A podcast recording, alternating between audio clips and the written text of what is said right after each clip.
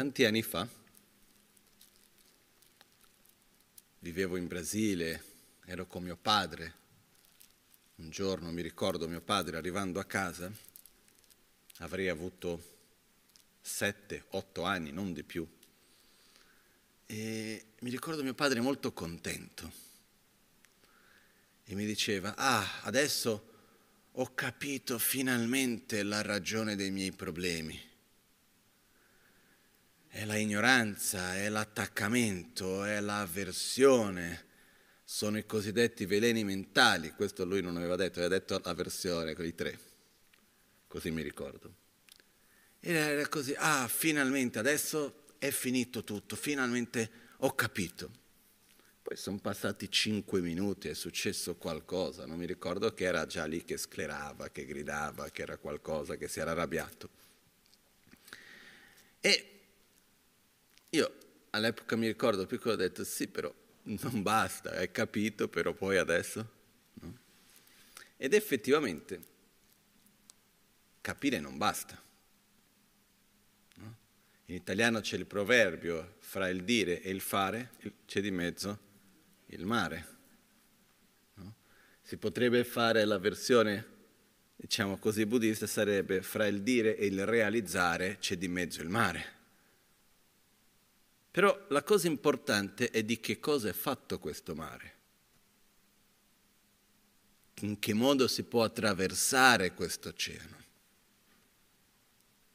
A noi ci piace capire, ci piace imparare, veniamo da una cultura nella quale ci viene insegnato da piccoli ad imparare le cose. No? Nella scuola ci insegnano a accumulare conoscenza, non tanto ad accumulare esperienza. Questo mi ricorda, una volta ho sentito parlare un ragazzo occidentale che aveva studiato medicina cinese profondamente e anche la calligrafia cinese. E non mi ricordo perfettamente la storia, ma è qualcosa così. Lui raccontò che un giorno fu da un grande maestro di calligrafia cinese, vecchio stile, e gli ha chiesto di insegnargli calligrafia. È uno che di solito non accettava facilmente allievi, discepoli su questo, e lui l'ha accettato. E lui, ah, bene, parlava già il cinese questo ragazzo, quindi si sentiva già abbastanza preparato il tutto, no? studiava medicina cinese. Arrivò lì da questo maestro e lui gli insegnò, nella prima lezione, la prima lezione gli insegnò un carattere. No? Ok. Torna il giorno dopo, la lezione dopo, quando sia stato, e lui gli fa fare lo stesso carattere. Ok, mi dice va bene. La terza lezione, lo stesso carattere. E lo fa ripetere tutta la lezione, un'ora lì. Dice, ok, pazienza, no? All'orientale le cose sono un po' lente. Due anni così. Per due anni, e lui andava ogni settimana quel che era alla lezione, era per due anni fare la stessa lo stesso carattere.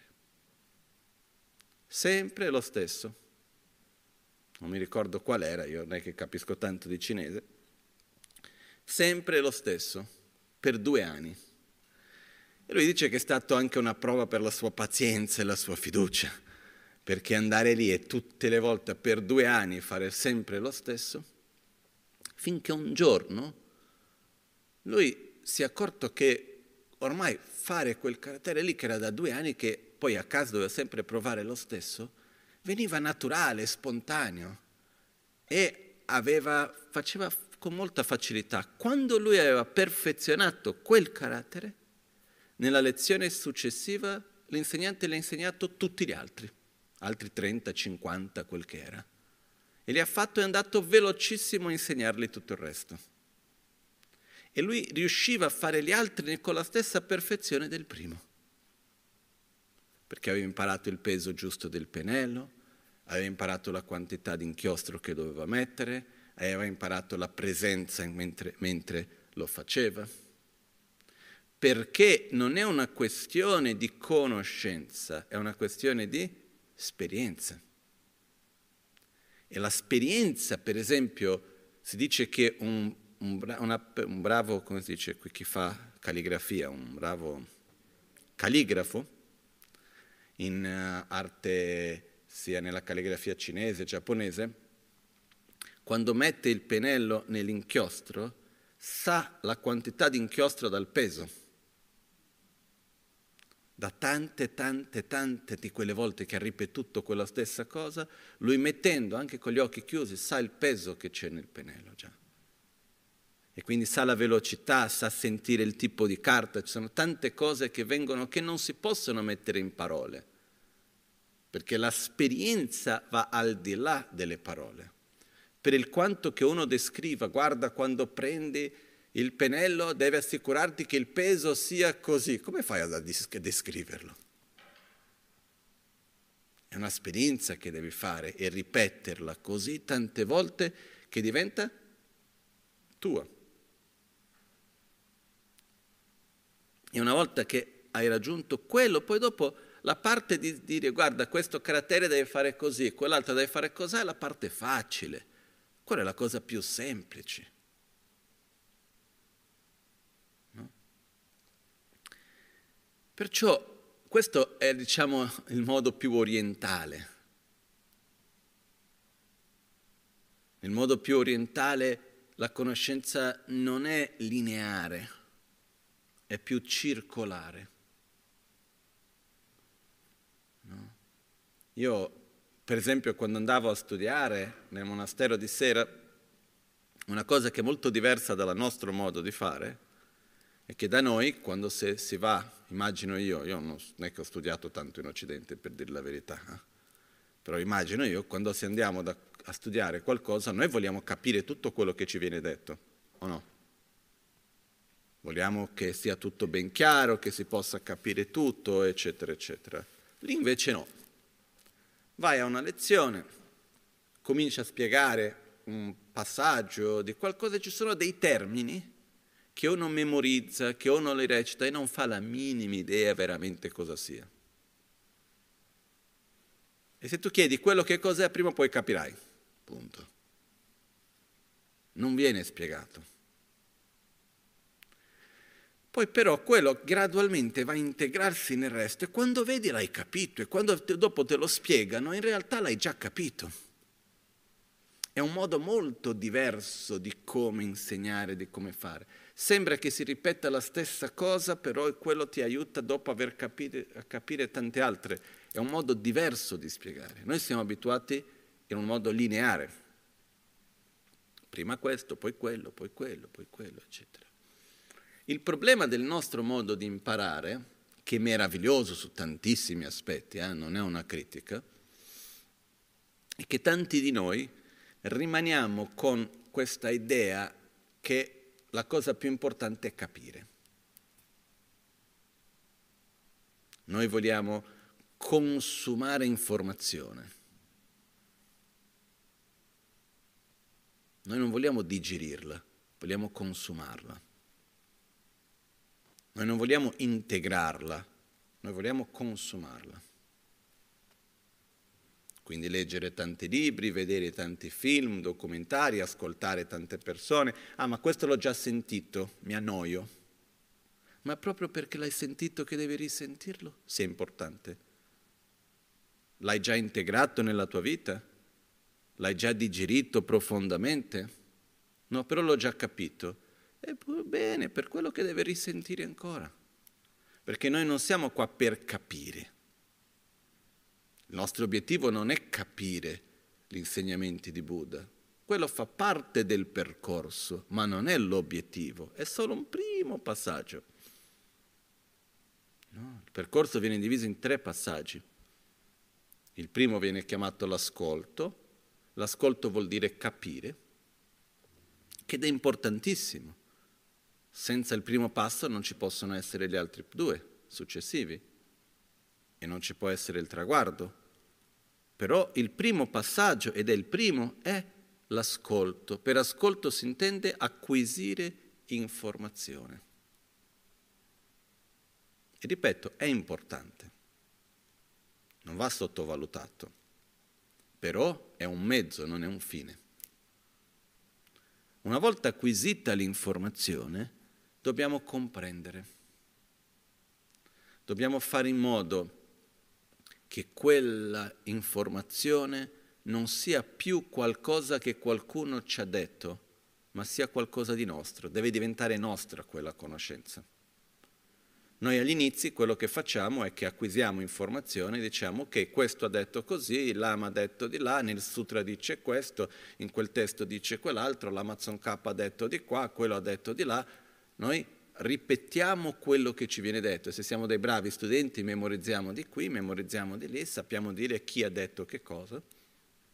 Giustamente i crediti vanno dati. Però questo è solo il primo passaggio dell'ascolto. Dobbiamo fare in modo che quelle informazioni, quello che abbiamo imparato e di cui siamo d'accordo, non sia più qualcosa che qualcuno ci ha detto, ma sia una nostra certezza profonda. È un po' come se io dico a qualcuno guarda che il fuoco brucia, non toccare il fuoco perché ti farai del male. Io non ho mai toccato il fuoco. Però dopo di tante volte che ho ascoltato che il fuoco brucia, con tante storie, con tanti esempi, con tante ragioni, io ci credo che il fuoco brucia. Ma perché? Perché gente di cui io mi fido me l'ha raccontato. Però la volta che io vado lì, mi avvicino al fuoco, lo tocco, mi brucia la mano, dopo di quello mi possono dire di tutto e di più, ormai è un'esperienza acquisita mia, non è più qualcosa che qualcuno mi ha detto. Quindi il nostro passaggio è di una, una volta che abbiamo ascoltato, che abbiamo capito, dobbiamo ripetere più volte, cercare di rivedere quella stessa cosa da diverse prospettive, cercare di, adat- di, relazionarlo con le nostre esperienze, in modo che quello non sia più qualcosa che qualcuno ci dice, ma deve essere qualcosa di cui noi stessi anche se dovessimo non vedere più nessuno di quelli che ci hanno insegnato e dovessimo proprio non avere più nulla a che fare con tutto quello con cui, da cui abbiamo imparato, quella nozione è qualcosa di nostro, che noi non possiamo abbandonare, perché ormai è una nostra certezza. Questo è il secondo passaggio. E qualcuno direbbe, ma non è già abbastanza? Perché fra il dire e il fare, fra il dire e il realizzare, questo oceano che c'è di mezzo è, non è piccolo. No? La distanza che c'è fra la testa e il cuore non è proprio piccolissima. Ce n'è un percorso abbastanza lungo dalla conoscenza passi dalla testa al cuore, ossia che qualcosa sia con, dalla conoscenza diventi esperienza profonda, diventi qualcosa di spontaneo dentro di noi, che è quello che si chiama realizzare. Dopo aver capito, dobbiamo comprendere, una volta compreso, ossia quando quella conoscenza è nostra, non è più la ripetizione di qualcosa che qualcuno ci ha detto, a questo punto ci tocca familiarizzare. E familiarizzare, tra virgolette, la parte più noiosa, perché non c'è da imparare nulla di nuovo, non c'è da riflettere, di dibattere e arrivare a nuove conclusioni. Nel processo di familiarizzazione non c'è quello stupore della novità, che è bello. Wow, ho capito questo, ho sentito quell'altro. Ah, finalmente, quella cosa che bella. Il processo di familiarizzazione è ho imparato quel carattere lì e lo ripeto, e lo ripeto, e lo ripeto, e lo ripeto e sembra che sto facendo la stessa cosa, sembra che sto facendo la stessa cosa, ma in realtà ogni volta che lo ripeto non è lo stesso. Diventa sempre più integrato in me, finché un giorno non è, viene più dalla testa, è qualcosa di spontaneo che ci viene naturale.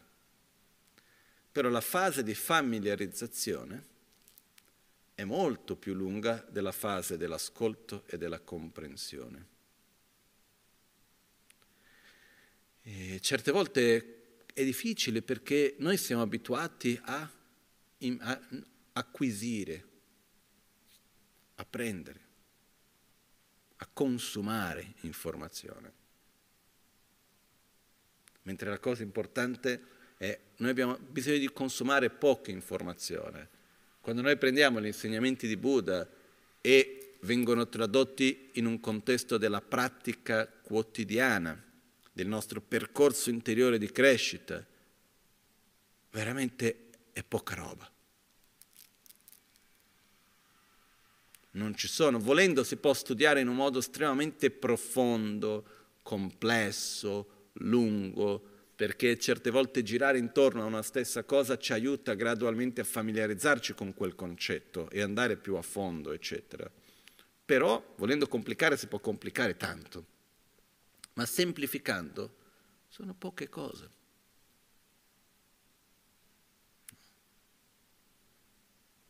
Quello che accade è che con le poche cose abbiamo bisogno di familiarizzarci. Ed è qui che entra una parte del percorso che in qualche modo è noioso. E io lo so che a noi ci piacciono imparare cose nuove, perciò in qualche modo in qualche modo noi abbiamo una parte del percorso che è noiosa e una parte che si cerca un po' di fare un po' di entertainment. Quindi impariamo cose nuove, facciamo cose diverse, di qua, di là, nuovi colori, nuovi nomi, nuove forme, nuovi concetti, nuovi testi, si cerca di girare intorno, ma il percorso in sé è ripetere, stare, digerire, uno ha bisogno di elaborare. Okay? In questo esiste una caratteristica fondamentale che dobbiamo sviluppare nel nostro percorso, che in tibetano si dice Pakye. Io mentre scendevo oggi venendo in Gompo ho guardato nel dizionario la parola Pakye e c'è una quantità di traduzioni diverse enorme, non so, c'era almeno una ventina di parole diverse. Fra cui l'ultima parola nel dizionario è quella che secondo me potrebbe essere la migliore traduzione, che traduce come coscienziosità. Però più che la parola, perché anche in italiano quando diciamo devi avere coscienziosità, io non so quanti di noi usa la parola coscienziosità nel proprio vocabolo quotidiano. No, non so, qualcuno usa la parola coscienziosità che è qui? Coscienza sì, ma coscienziosità? Però, no, però lo utilizzi nella quotidianità? Tu dici, ah, oggi non sono stato molto coscienzioso. Non lo dici, no? Perciò, nel contesto della pratica, la coscienziosità è uno dei punti più importanti. Shantideva parla un intero capitolo su questo. Che cos'è questa coscienziosità? Che cos'è Pagyo? Che in realtà è estremamente importante. Che poi probabilmente se noi prendiamo la parola coscienziosità in italiano e andiamo a vedere qual è il significato, dove viene utilizzato, probabilmente non ha molto a che fare con il contesto interno della pratica buddista però è stato dato questa traduzione, però non è detto che sia la stessa cosa. Nel contesto della pratica buddista, coscienziosità, pakyo, vuol dire essere consapevole di ciò che già sappiamo. Ok? Essere consapevole di ciò che noi in realtà già sappiamo però che rimane un po' lì nascosto, dimenticato. Prendiamo un esempio. Moriremo o no? Qualcuno ha un dubbio su questo? Vedo tutto in silenzio. No? Moriremo o non moriremo? Direi di sì. Perciò quello che accade è, noi sappiamo di essere immortali, o meglio, crediamo di essere immortali, ma sappiamo di essere mortali. Quindi noi sappiamo che moriremo, ma noi siamo consapevoli nella nostra quotidianità. Dieci minuti fa, due minuti fa, prima che io parlassi di questo, eravamo consapevoli di dover morire. Se qualcuno ci chiedesse, sì, altrimenti è una conoscenza che rimane da parte. Ok? Quindi avere coscienziosità della nostra mortalità vuol dire portare al momento presente la consapevolezza della nostra mortalità. Quindi agire, relazionarci, pensare, prendere decisioni nella consapevolezza di qualcosa che noi già sappiamo, già abbiamo imparato, non ci vuole tante nuove spiegazioni, ma che spesso dimentichiamo. Okay. La coscienziosità va applicata a tre livelli, fisico, verbale e mentale. Si comincia dal fisico, anche se la parte più importante è la mente, senza nessun dubbio, ma non si può controllare, direzionare, domare la mente senza prima aver domato il, il corpo e la parola. Quindi la coscienziosità fisica riguarda il nostro stile di vita, il nostro comportamento fisico e ci sono degli aspetti che noi sappiamo che dovremmo e che sarebbe meglio fare in un certo modo, però noi non lo facciamo, ci dimentichiamo. Quindi nella coscienziosità del corpo esiste il mio modo di muovermi, il mio modo di guardare, il mio modo di interagire con il mondo tramite il corpo, le mie azioni fisiche. Quindi per la coscienziosità diventa estremamente importante unire l'autocoscienza. Vanno insieme, in realtà fa parte della coscienziosità. Anche se volendo essere più precisi, la coscienziosità è essere consapevole di quello che uno già sa. L'autoconsapevolezza è osservare se stesso. Quindi qua abbiamo due aspetti io osservo che cosa sto facendo e mi ricordo di che cosa dovrei fare. Ho questi due aspetti che vanno insieme. Io devo ricordarmi cosa dovrei fare, come dovrei agire, cosa è il meglio per me, quello che ho imparato, e allo stesso tempo io ho consapevolezza di che cosa sto facendo.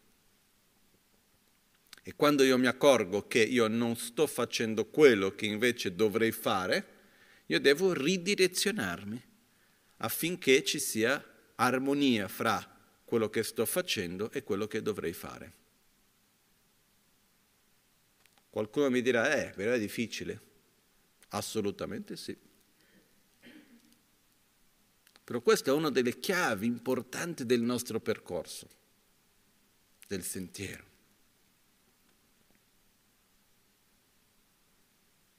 Per questo che c'è tutto un allenamento che riguarda autoconsapevolezza.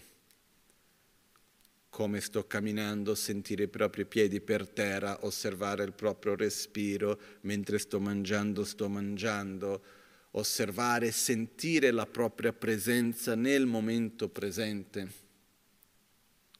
Imparare a osservare i propri pensieri, ascoltare i propri pensieri, ascoltare le proprie parole, osservare quello che sto dicendo mentre lo dico, osservare il pensiero che sorge appena prima della parola, il comando che c'è alla parola stessa.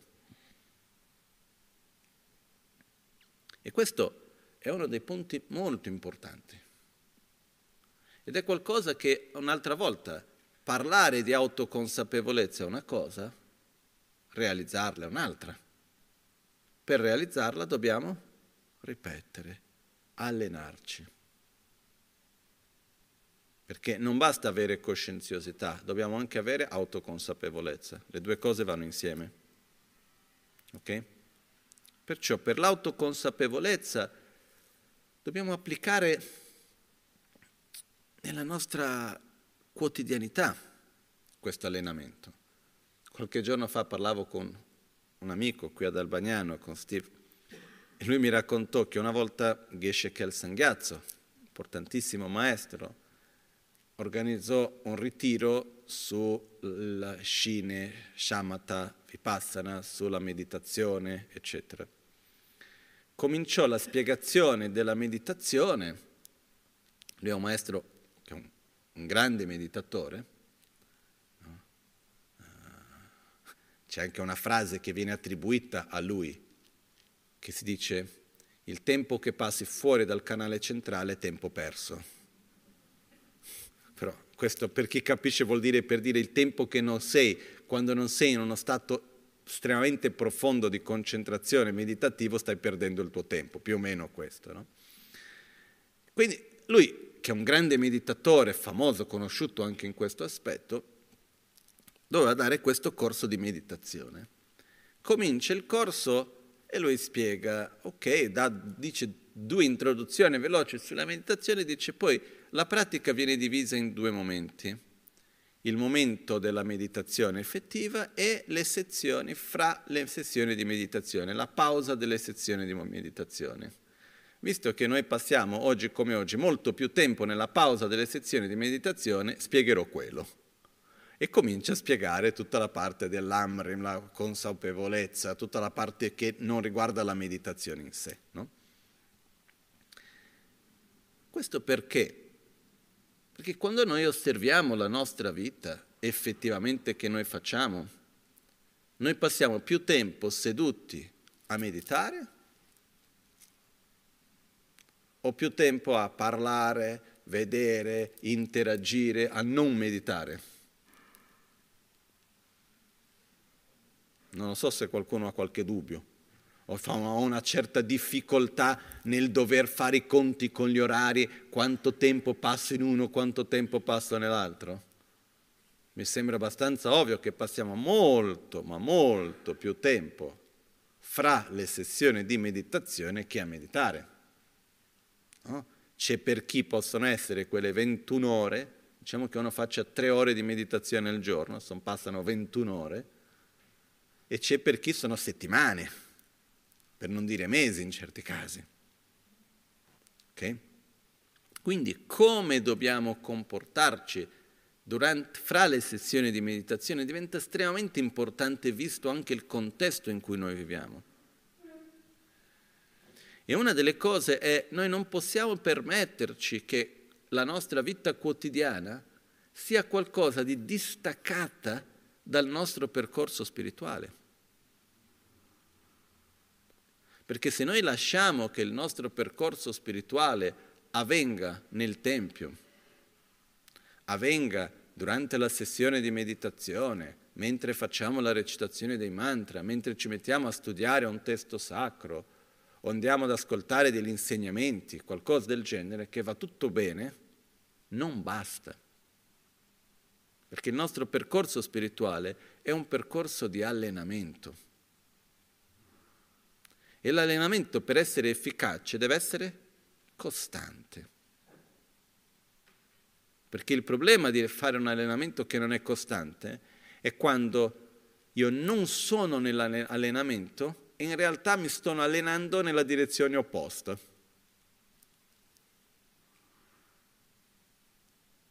Perciò uno dei modi per poter integrare il Dharma, il nostro percorso spirituale, in ogni aspetto della nostra vita, è effettivamente come praticare fra le sessioni.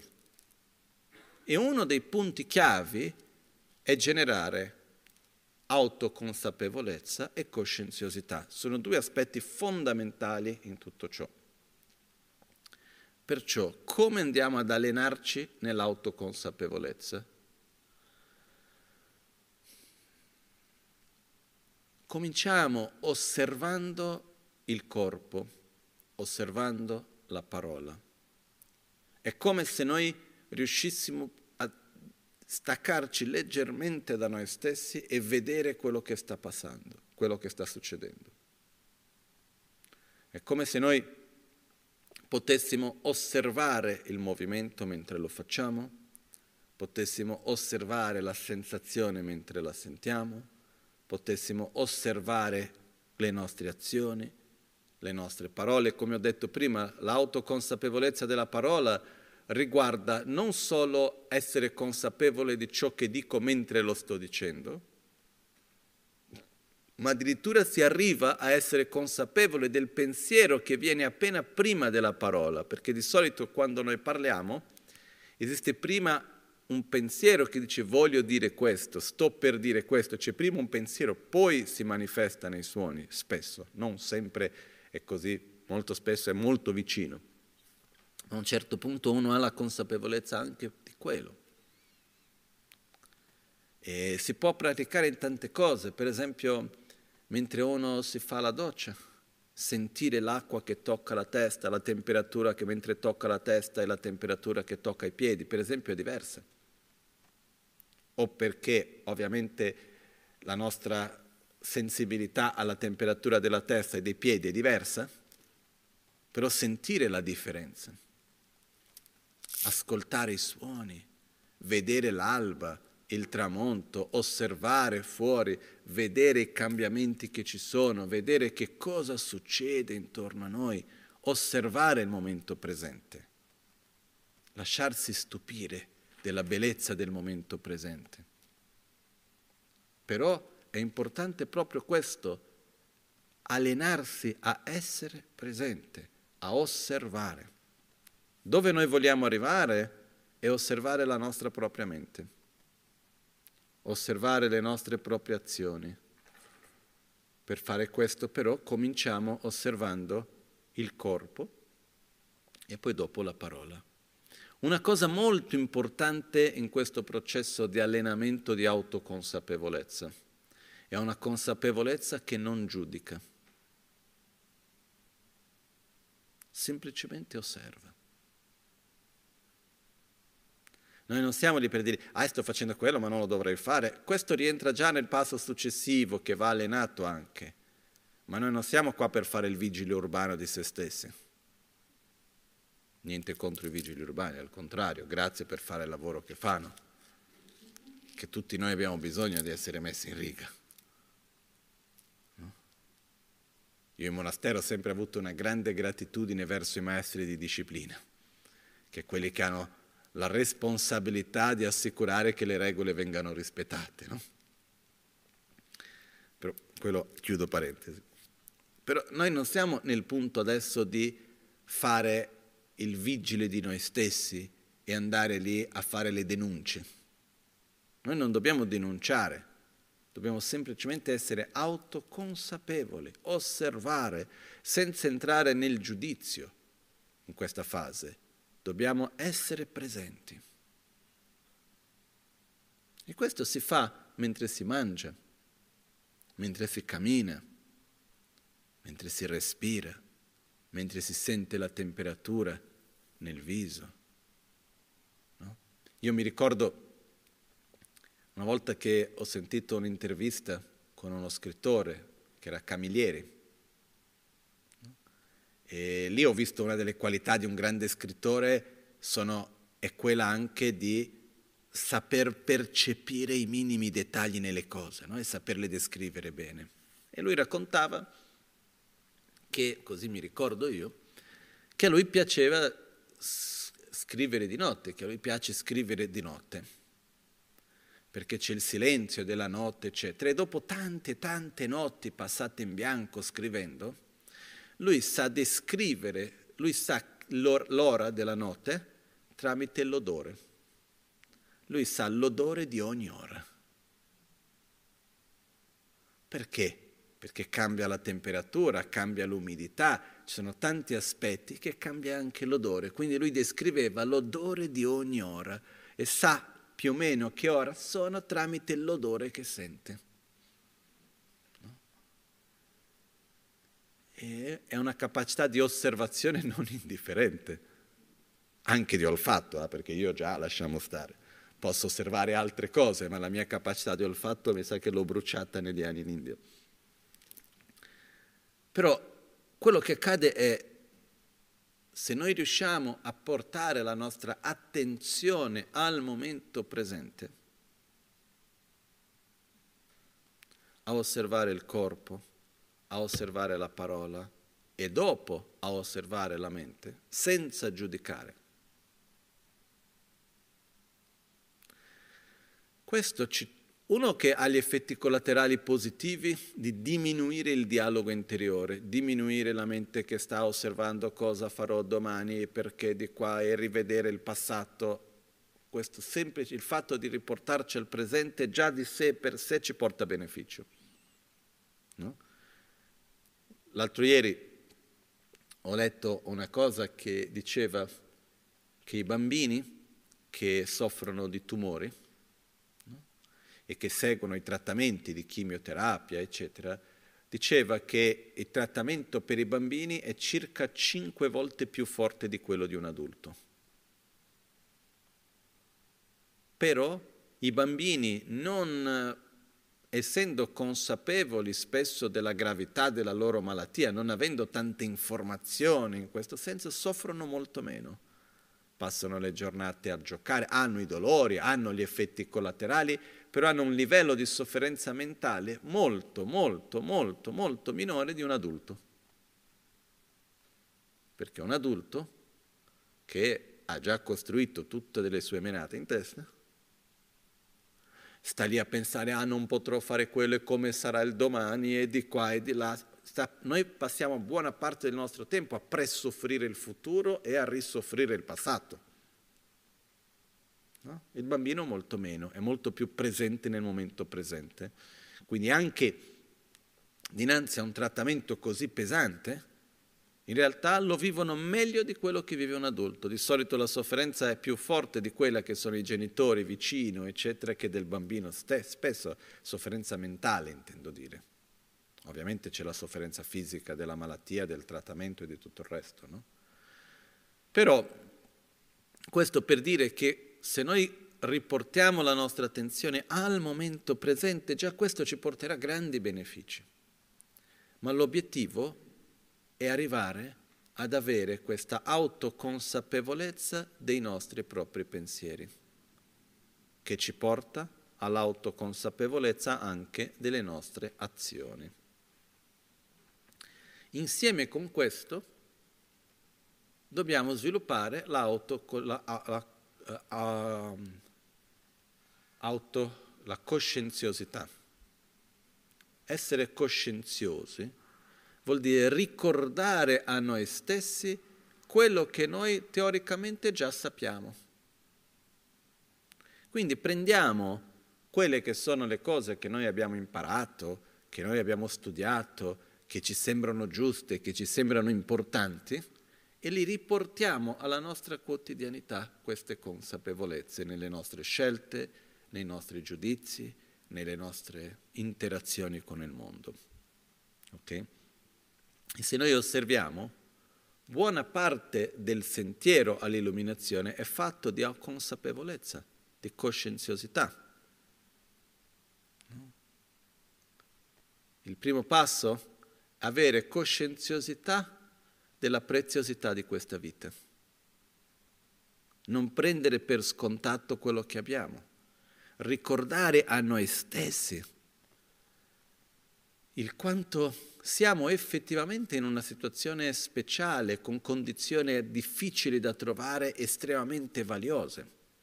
Adesso non, non entro nella spiegazione di questo punto, però il primo passaggio, una volta che cominciamo il nostro percorso spirituale, spesso mi chiedono, Lama, qual è la prima cosa che devo fare nel sentiero? Voglio cominciare il percorso spirituale del Dharma, qual è la prima cosa che devo fare? Generare autoconsapevolezza, coscienziosità della preziosità della propria vita. Uno realizza questa preziosità della vita, quando al ricordarsi della preziosità della vita che ha, sorge naturalmente una gioia. Wow, che fortunato sono. Che bello quello che ho. Quando noi non prendiamo più per scontato le cose belle che abbiamo. che in essenza si possono riassumere in tre punti. Avere il minimo necessario materialmente, quindi da un corpo sano, a le minime le necessità materiali di sopravvivenza, avere qualcuno che ci guidi correttamente in un percorso spirituale, che anche questo non è ovvio, e per terzo avere voglia di seguire questo percorso, avere piacere, avere gioia nel praticare un percorso spirituale. Questi tre punti possono sembrare ovvi, ma non sono assolutamente. Ok? Basta chiederci, fra tutte le persone che noi conosciamo, quanto spesso uno si chiede, ma la felicità dipende dal mondo che mi circonda o dal modo in cui io mi relaziono con il mondo che mi circonda? Quante volte uno si chiede questo? Spesso. Fra le persone che noi conosciamo in giro, quando noi guardiamo, quanto spesso questo avviene? Ci sono persone che magari non se lo sono mai chieste? Tante. E non è che sono persone cattive o, o che non hanno un buon livello intellettuale, no. Non hanno mai avuto l'opportunità che qualcuno li aprisse gli occhi alla possibilità che la propria sofferenza e felicità venga dal modo in cui uno vive la realtà e non dalla realtà in cui uno vive.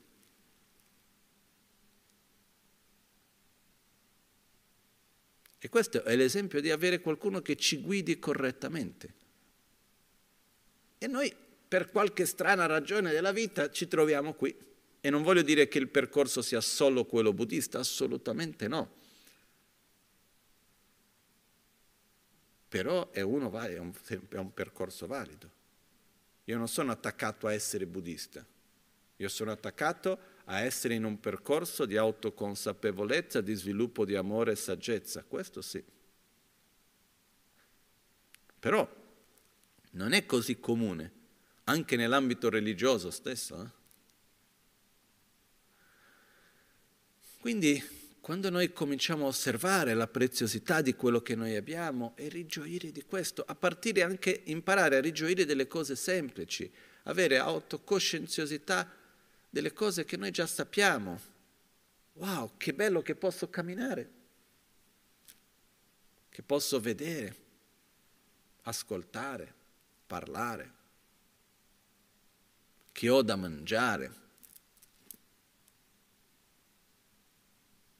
possiamo passare l'intera giornata a ripetere delle cose meravigliose che abbiamo, che non sono ovvie. Perché di gente che non li ha il mondo è pieno purtroppo. Veramente. Quindi il primo passaggio nel nostro percorso è essere autoconsapevoli o meglio avere coscienziosità, consapevole di ciò che già sappiamo, della preziosità di questa vita. Ovviamente qua prima dobbiamo ascoltare, quindi acquisire informazione perché questa vita è preziosa. Dopo dobbiamo riflettere finché arriviamo alla nostra dec- conclusione, sì, questa vita è estremamente preziosa, difficile da trovare delle condizioni così, non la posso sprecare anche perché la vita è fatta di che cosa? Di percezioni, di sensazioni, di momenti presenti. E quando qualcosa è così prezioso, dobbiamo stare attenti a non sprecarlo, a non buttarlo via, questa opportunità che abbiamo. Quindi, quando abbiamo compreso questo, a quel punto dobbiamo generare coscienziosità, dobbiamo ripetere a noi stessi, dobbiamo familiarizzarci perché molto facilmente prendiamo per scontato la preziosità di questa vita, le cose che abbiamo, ci dimentichiamo, anche se consapevolmente noi già lo sappiamo, e ci mettiamo a intrattenerci. Nulla contro l'intrattenimento, fino a un certo punto. Ma il tempo non passa, a voler far passare il tempo. Quando la vita ha un'opportunità estremamente importante che dobbiamo utilizzarla bene. Poi c'è la coscienziosità della certezza della morte, dell'incertezza del momento della morte. Esiste la coscienziosità di quali sono le cause della sofferenza e quali sono le cause della felicità, quindi la coscienziosità delle quattro nobili verità.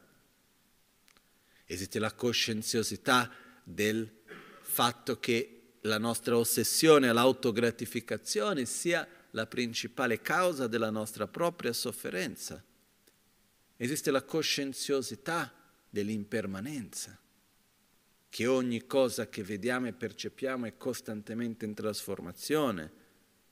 Esiste la coscienziosità dell'interdipendenza.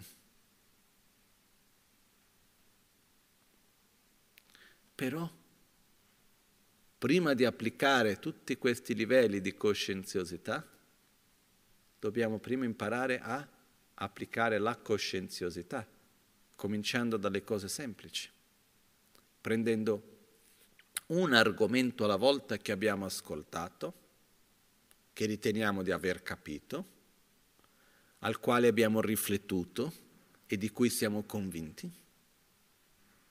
E poi dobbiamo cercare di agire, percepire la realtà tramite questa consapevolezza, fare in modo che quella conoscenza sia una consapevolezza presente nella nostra quotidianità.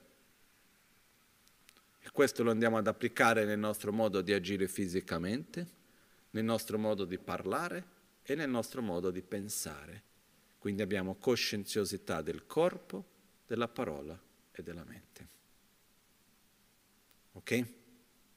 Credo che sia abbastanza chiaro, no? E qualcuno mi dirà, ah, però è difficile. non è automatico, perché noi siamo fatti di abitudini. E nelle nostre abitudini, una delle abitudini più forti che abbiamo è che siamo totalmente sopraffatti dai nostri cinque sensi principalmente, dal mondo che ci circonda. È un'esperienza molto più forte che direzionare tramite i nostri pensieri e i nostri pensieri sono fortemente presi dai nostri sensi costantemente, da quello che abbiamo sentito, da quello che abbiamo visto, eccetera, eccetera. Quindi direzionare la nostra mente da dentro a fuori è molto importante, ma non è una cosa facile anche perché non siamo così abituati a farlo in un modo consapevole. Noi direzioniamo la nostra mente da dentro a fuori costantemente con le nostre paure, con la nostra rabbia, con la nostra ansia, con altre cose anche però dobbiamo allenarci a farlo in un modo consapevole verso una direzione con cui vogliamo familiarizzarci. Però la buona notizia è che è qualcosa estremamente possibile per tutti. Però dobbiamo farlo, cosa che tanti di noi facciamo e dobbiamo continuare a farlo. Perciò autoconsapevolezza, presenza nel momento presente e coscienziosità essere consapevole di ciò che noi già sappiamo, portare alla consapevolezza, alla coscienza quello che noi già sappiamo. Okay? E per aiutare a questo, ultima cosa, si utilizzano gli oggetti di ricordo, si utilizzano anche dei segni esterni per ricordarci di quello che dobbiamo ricordarci. Quindi magari si mette un colore particolare per ricordarci di un, un aspetto di cui vogliamo essere coscienziosi, si può scrivere qualcosa da qualche parte, recitare delle parole, utilizzare un modo di parlare, si possono mettere dei gioielli particolari per ricordarci delle qualità di cui vogliamo essere coscienziosi.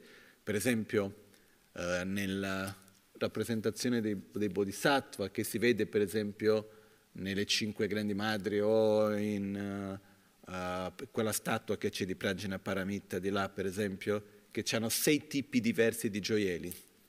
No? o come Tara, o come Cerresic, hanno sei tipi di gioielli, fra cui gli orecchini, le collane, eccetera.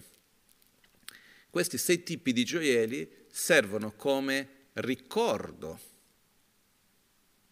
del, di avere consapevolezza, coscienziosità della pratica delle sei perfezioni.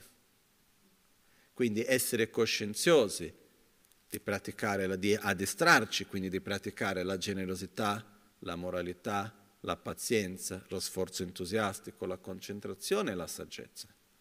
E poi in un Buddha rappresenta le, queste qualità già sviluppate, ma nel percorso rappresenta io mi vesto con questo perché mi vesto con queste qualità. È un modo per ricordarci di avere coscienziosità. Quindi cercate di collegare i colori con i quali vi vestite, dei vestiti particolari, dei gioielli che potete mettere, qualunque cosa che sia attaccato anche al corpo, che sia presente con voi, che vi aiuti a ricordare di qualcosa di cui volete essere coscienziosi. Quindi quando noi ascoltiamo un insegnamento e diciamo wow, sì, è vero, ok, ho capito, che bello, mi sono connesso con quello, adesso devo essere coscienzioso di quello, devo applicare quella consapevolezza nella mia quotidianità, nelle scelte che faccio di ogni momento.